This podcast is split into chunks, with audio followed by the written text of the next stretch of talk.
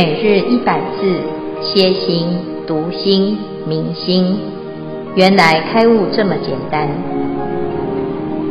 秒懂楞严一千日，让我们一起共同学习。今日是十方显见总复习，即将进入显见离见的篇章。第六组为各位报告的内容。将会分为五大部分。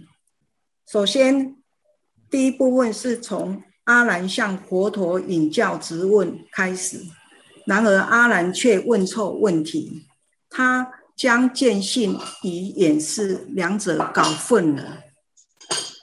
第二部分是佛陀就阿兰的一个问题，他说：过去对佛弟子的讲经说法。都是依据弟子的根性，因材施教，观机逗教，所用的是方便法，并不是究竟法。那第三部分是佛陀在以日月灯剑来说明，明暗二相是会互相领夺的，所以二者俱明见，非不见。第四部分是佛陀先定义说明什么叫离言第一义，再举例说明什么是离见第一义，再再的要说明正见既离言又离见，最后佛陀慈悲的劝勉阿难要更上一层楼，要发菩提心，求。小圣法精进勤修到大圣法，以证佛果位。以上是第六组的大纲报告。接下来由丽华师兄接棒。在之前的经文里，我们了解到了阿难因混淆了见眼识及见性，而落入了错误的定义中。满是疑惑的阿难提出了问题，经文如下：阿难白佛言：“世尊，必妙觉性非因非缘，世尊云何常与比丘宣说见性具四种缘？所谓因空、因明、因心、因眼，是意云何？”阿难恭敬地对佛说：“佛陀啊！”妙觉明心的真心，不是因缘生，也不是因缘灭。为什么佛陀之前与比丘众说法时，说见性具有四种缘，就是因空、空间、距离、明、光明、亮光、心，就是意识及第七、第八识、眼睛、眼根，这是为什么呢？所以这段经文的重点是要我们厘清见性及眼识的分别，否则很容易误用及混淆在一起的情况。接下来有请爱真师兄，阿弥陀佛。嗯，佛言阿难，我说世间诸因缘相非第一义。佛告诉阿难，我我们观察世间。有各种因缘法，它是有生有灭的。因缘和合则生，因缘别离则灭。但这都不是说的是第一义谛。那么什么是第一义谛呢？第一义谛也称为真谛或胜义谛，它是相对于世俗谛而言，它是最高的真理。是究竟圆满的悟境，在大方等大集经当中，凡说到，凡是有言语的，就不是第一义谛。第一义谛是不可言说的。那么第一义谛既然不可言说，我们只能去体悟。那因为落入言语的，它是有相的，是相对法。是因缘法，嗯，是世俗谛。那么，我们如何去体悟和契入这个第一义谛呢？在生活当中，这个第一虽然不是因缘，也也不是自然，但也不离开因缘，所以我们可以去随顺因缘，而超越因缘，在随顺因缘的行住坐卧中，而不着于行住坐卧，然后去体悟契入这个第一义谛的实相真理。那么这一段的经文呢，在整个当中是非常重要的，我们要去仔细体悟、领悟、契入。那么阿难呢，就是因为他当时呃用世俗地因缘法去解释第一义谛，所有人产所以产生了前面的困惑。好，报告这里，下一位师兄方梅。经文：阿难，不复问汝，诸世间人说我能见，云何名见？云何不见？阿难言：世人因于日月灯光见种种相，明之为见。若复无此三种光明，则不能见。阿难，若无明时明不见者，今不见暗；若必见暗，此但无明。云何无见？阿难，若在暗时不见明故，名为不见；今在明时不见暗相，还名不见。如是二相，俱名不见。若复二相自相邻国，非汝见性于中暂无。如是则知，二俱名见，云何不见？这段经文的意思，佛陀对阿难说。你说没有光明就不见，那也无法见到暗。但是你在暗中暗中也是可以见到暗啊。这种情况应该称为无明，而不是无见。如果真的无见，那你连黑暗也无法看见。我们在黑暗之中不能见明，你就说不见；那在光明之中不能见暗，也是叫不见喽。所以不管明也好。暗也好，都叫不见。但事实上，当明相跟暗相自相邻国，这些外境在变化时，你的见性并没有因此而不起作用。外层在变化，但是你的见性一直都在的。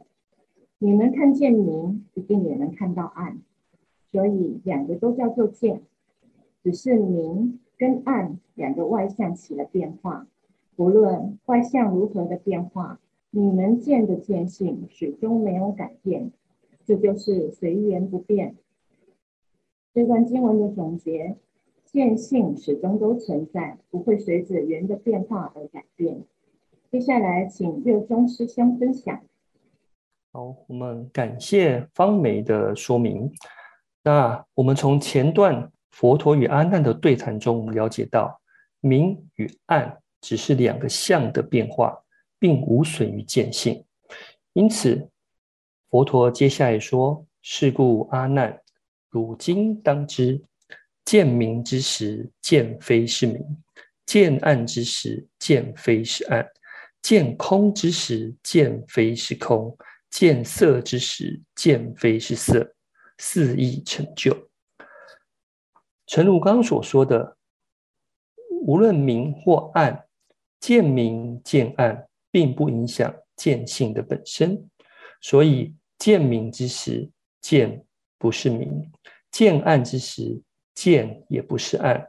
而以此类推，既然见明见暗不会因为明暗而影响这个见性，那么我们见空见色也不会因为空与色去影响这个见性的感觉。因此呢，当这四个方式都成就的时候呢，那么佛陀就接下来说，那下了一个本段的一个重点，就是所谓的见见之时，见非之见，见有离见，见不能及。此段话刚看到的时候，似乎发现有七个见，像是多胞胎一样，很容易傻傻的分不清楚。但是呢，我们若能收起攀援的外心，向内细细思索，可以知道，第一个见代表是真见，而第二个见代表是妄心之见，也就是我们刚刚前面所说的，竟然我们的见不会因为明暗空色而有影响。所以呢，当我们去见到了我们的看的看见之时，也不会因为这样的望见而去影响了真见。换句话说，我们来举一个例子，如同我们看到云、雾、霜雪的这些现象，它只是水的各种不同的表象，但是呢，你看到这些表象都不会去影响。我们看见水的真实的本质，而最后佛陀说：“见犹离见，见不能及。”这句话是说明真见与妄见就犹如镜子的内与外。虽然我们常常去误认为妄见而真见而不自知，因为再怎么样精妙的妄见，还是不如真实的真见来得珍贵。所以最后，佛陀要我们知道，我们芸芸众生常汲汲于追求虚空的外相而自得其乐，因此能够如何能够内离一切相，才不会过于执着于自己的妄见而失去了开悟的契机。以上是本段经文的简单说明。接下来，我们请怀林师兄。为我们对显见离见做一总结。阿弥陀佛，经文：汝等声闻狭劣无师，不能通达清净实相，吾今诲汝，当善思维，吾得彼代妙菩提路。这是显见里见的最后一段了。经过了前面明晰事权非实义的辨析及例证。佛陀诠释了见见非见的义理，告诉阿难及大众，真正的修行是外离于相，内离于心的。在这里，佛陀也慈悲地谏责并勉励阿难等声闻人要发菩提心。佛陀说：“你们这些声闻人不发菩提心，心量狭小低劣。”没有究竟了义的智慧，不能通达诸法的清净实相。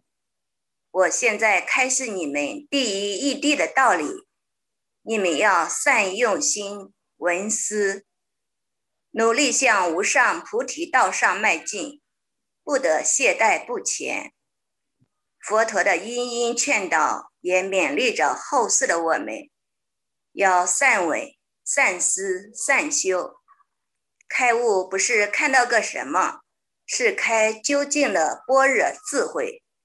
师父在此也着重地给我们讲了发菩提心的重要性，因为你发出离心，修四谛，就是声闻人，得到的是阿罗汉的果位；观察十二因缘，就是缘觉人。得到的是辟支佛的果位。你若发菩提心，你就是菩萨，广修六度万行，圆满的是究竟的佛果。广修六度万恨，圆满的是究竟的佛果。所以上求下化，自利利他，才是我们大乘行者的发心。至此呢，显见离见的复习，在各位师兄的努力下圆满了。谢谢师兄们的辛苦付出。下面恭请我们慈悲的建辉师傅指导开示。阿弥陀佛。啊，诸位全球云端共修的学员，大家好。今天非常谢谢第六组的分享。我们来到了十番显见最后显见离见。显见离见的重点呢，其实就是让阿南真的放弃，乃至于认知到他自己过去的狭隘。那我们要能够在超越，必须要知道，否定自己的现在，不表示否定全部的自己，只是我们常常舍不得现在的成就，现在的认识，所以佛陀就在讲，凡是所有世间的因缘之相，这个是因缘和合，每天都在不同的生灭法当中。那如果我们不能够明白这个随缘而不变的发心，那我们就会在这因缘法中迷失了自己，以为当下的因缘就是永恒。那这样子，我们要怎么样能够真的啊，能够让自己超凡入圣、脱胎换骨呢？因此呢，他借由这个世间的见明。见暗、见空、见色，我们在前面十番显见、显见无还的时候啊，已经谈到这个八种相，其实它也代表譬喻着我们心性上的变化。有时候我们会觉得自己很明朗，有时候又会觉得自己有所谓的闭塞，或者是挚爱难行，或者是前途光明。那这一些呢，其实都是也无风雨也无晴。为什么？因为在发心的过程，这些境界它都是随缘而现。那我们如果能够知道，在随缘当中，其实这个见性它不会因为这些因缘而改变，那你就会找到一个超越的立足点。这个是。在前面显见超情的时候，我们打下的基础。但是阿难呢，他要跨出成功的这一步啊，他还是不太能肯定。因此，在这个地方呢，他就又在提出：明明佛陀一向以来都强调因缘法，就教我们要随缘，因为一切都是因缘和合，没有错啊。但是我们现在为什么要把自己的努力通通推翻掉呢？啊，那佛陀呢就在讲这一切啊，并不是要否定你，而是要让我们很清楚的知道，我们原来的发心不是不好，但是它太狭隘。好，那佛陀呢，他会针对不同的根性，给予不同阶段的教导。如今你已经长大了。你要发菩提心了，那你怎么可以把以前的小知小见还在那个地方保守的不敢往前走呢？哦，所以呀、啊，在这边呢，就是最后的结论。其实佛陀提到，汝等声闻，声闻人其实是圣人，圣人当中呢有四种层次：声闻、缘觉、菩萨以及佛。但是，同样要成圣，你为什么要成一个最基础的圣呢？其实是因为你的心并没有认识到你真实的自己，所以你不知道你是可以成佛的。因此，我们只是很害怕的逃离这一切生死轮回。那这样子的发心呢，是太狭劣、太可惜了。所以佛陀啊。他先给声闻人啊，先安慰他。在刚刚开始的时候，十番显见之初，佛陀是很多的安慰，很多的鼓励。那对于声闻人来讲呢，到底发菩提心是什么？发了菩提心之后会怎么样？有很多的不了解，所以他一步一步的走，非常的害怕。他发了菩提心，会不会失去他原来的认识、原来的成就呢？好，那佛陀呢，要一步一步循循善诱，鼓励又兼一点点的小压力，那让他们啊产生突破。那到最后呢，在阿难他不敢往前走，又要退回原来的认识的时候啊，佛陀就真的就下了一个最后的棒喝。他说：“汝等声闻狭劣无事，不能通达清净实相，就是啊，明明就是每一个人都可以成佛，你偏偏呢就是要小鼻子小眼睛画地自限。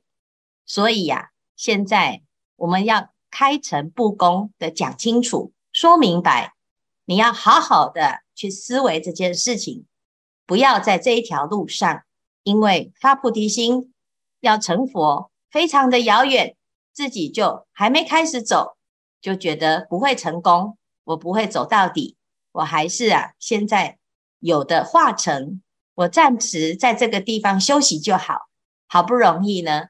哎，可以修行，小有成就，那不愿意再往前走到就近的无上大路，那这样子呢，其实就是一种皮跟带。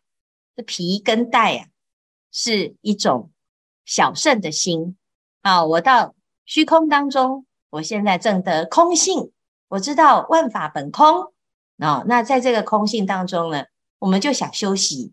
就不敢发心，因为行菩萨道好辛苦啊，好好疲劳啊，啊，甚至于呢，很害怕自己走不完啊。那其实呢，佛陀他就告诉我们，一点都不困难，你只要愿意发心，你怎么会把自己局限在这个小根小性的一种状态呢？啊，所以这个其实是整个十番显见，最后显见离见，离的是什么见？离的就是你那个小圣的心态，你以为你这样子的认识也是非常的厉害，的确也是啊，能够证到阿罗汉，已经是能够当应供的圣者。但是问题是啊，如果我们没有不没不再再往上走，去走就近的路呢，那也不过就是五十音魔最后两个叫做定性声闻、定性缘觉。对于整个修行的这种究竟之法来讲，你还是一个魔诶，还是魔障诶，修行修到最后落了一个魔这个下场啊，也是蛮可怜的啊。所以呀，佛陀说，我们一定不要被自己障碍住，被自己局限住，所以要连你自己的原来的认知，你都要能够放下。所以这其实啊，是整段非常有趣的一个过程啊。我们要认识这个心，这心啊，要能够有多大的变化，有有多大的成就，其实是取决于我们自己对于自己的认知。好，所以呢，在这里我们就讲到声闻人他的发心，啊，跟圆觉的发心都是出离心，菩萨的发心是菩提心。针对这样子的教法，那为什么佛陀不要一开始？就讲大法，而要让声闻缘觉听到这个因缘法，然后呢，学了之后呢，又告诉他，你这学的啊，还是不够就近之法，只是方便说而已呢。那其实我们分析整个佛陀的教法里面呢，我们可以用这个五十来理解，五个阶段代表的是我们每一个阶段的修行啊。那针对一开始，佛陀来到世间。我们最近在诵《华严经》，我们知道啊，这是佛陀来到世间来娑婆世界所讲的第一部经。其实华严就是佛的境界。那在华严的阶阶段呢，能够领受华严教法的，他自然就是跟佛陀是同一个团队，他就是菩萨。那在这个时候呢，佛陀要度众生。他一定要组建华严菩萨的团队，大家的心是一致的，这样子我们才可以分工去教学。但是有的人呢，他就是有眼不见，有耳不闻，他其实身处在华严海会，他还是心里面还是活在他自己的世界，所以他就没有办法去领受。佛的境界有多庄严，因此老人家才必须要把华严教法其中的一部分，好来隐藏，好，然后呢就讲一点基本的，叫做阿含。阿含的教法就是五蕴、六入、十二处、十八界，乃至于四谛、十二因缘。好，那让一些小根性的声闻人慢慢学习啊，因为他觉得啊，这个发菩提心太辛苦了，我很害怕，如果没有办法成就，那如果再去轮回，我能够啊，在这个轮回的现象当中保持清醒吗？所以，对于自己的心不太能把握的人，佛陀说：“好吧，那你不要害怕，导致于放弃。那你学一点点啊，学一点点呢，就很够用。你对于自己的出离是很有帮助的。因此呢，在阿含时，佛陀所说的就是，至少我们先自保，不要轮回。那这件事情呢，啊，这很多人他就愿意。好，你要自己修。”比较容易，你要找别人呐、啊，哇，可能你会被反对，还会被障碍。好，那这个阿含的教法呢，最主要就是因为声闻跟缘觉的根性，啊，他们呢，在这个修法当中呢，只要取一个部分，他自己用就好。但是呢，当我们学好了之后呢，你总是啊，要学以致用，而且你要感恩佛陀教导我们呢、我们现在能够有所成就，一切都是来自于大众的护持、众生的恩赐，乃至于佛菩萨引导，让我们有时间成长。那你要怎么知道你会成长呢？好，所以呢，有时候啊，我们刚刚开始在学习，可能没有办法走得很稳，但是现在呢，已经可以走、可以稳的时候，我们就要发心。回头去带领跟我们曾经一样非常的茫然的小根性的人，那这时候呢，我们小孩子长大了，要练习带更小的小小孩。那你要长大，你得要学一点菩萨的发心。所以在到了阿含时之后呢，你要成长，就进入了发菩提心的过程。那楞严经。就是属于这个阶段的教法，叫做方等时。那如果我们能够在方等时，能够摆脱自己过去是小孩子的习惯心态，那我们就会有一个很突破的成长。可是这个阶段呢，佛陀要怎么样让小孩长大呢？他就要又哄又骗，然后又骂又责，所以呢，叫做谈偏示小。叹大包圆，一方面又赞叹大圣法、菩萨法的殊胜，佛的境界不可思议；一方面呢，又要一直呵斥阿难：你们这样笑太小气了，你们 你们怎么可以只顾自己修行呢？一定啊，要承担，要护持，乃至于要照顾大众。所以呢，在这个阶段呢，我们会看到在《楞严经》里面。真的是一件啊非常活生生的教材。佛陀一路一直告诉大众要显真，显真的时候赞叹见性的殊胜，但是同时又要让阿难摆脱他们的心态。这个小根小性气的人，就是因为太狭隘，所以你没有办法领受大法，所以要要呵斥。教他摆脱过去的怯懦，那在这个过程当中呢，我们才有办法真的彻底的放下过去，而提升到下一个阶段，叫做般若时，乃至于到最后法华时的究竟成佛。那我们可以看到这一段这个阶段呢，《楞严经》它是方等时的教法，因此它非常有方等时的一种特性。我们可以看到佛陀，他一边赞叹清净实相的殊胜，一边又呵斥声闻的狭劣无事。好，那同时呢，当然一边骂还是要一边引导。他说：“希望啊，你能够善思维，好好的把这一段因缘呢学好，这一段教法会让我们大突破。但是，并不是要你就否定因果，而是跟你讲。”这个阶段呢，你学到的还可以再更上一层楼，所以菩提心生，生灭心灭，我们才能够真的通达清净实相。好，所以现在呢，要舍掉的 是我们过去的狭隘的心。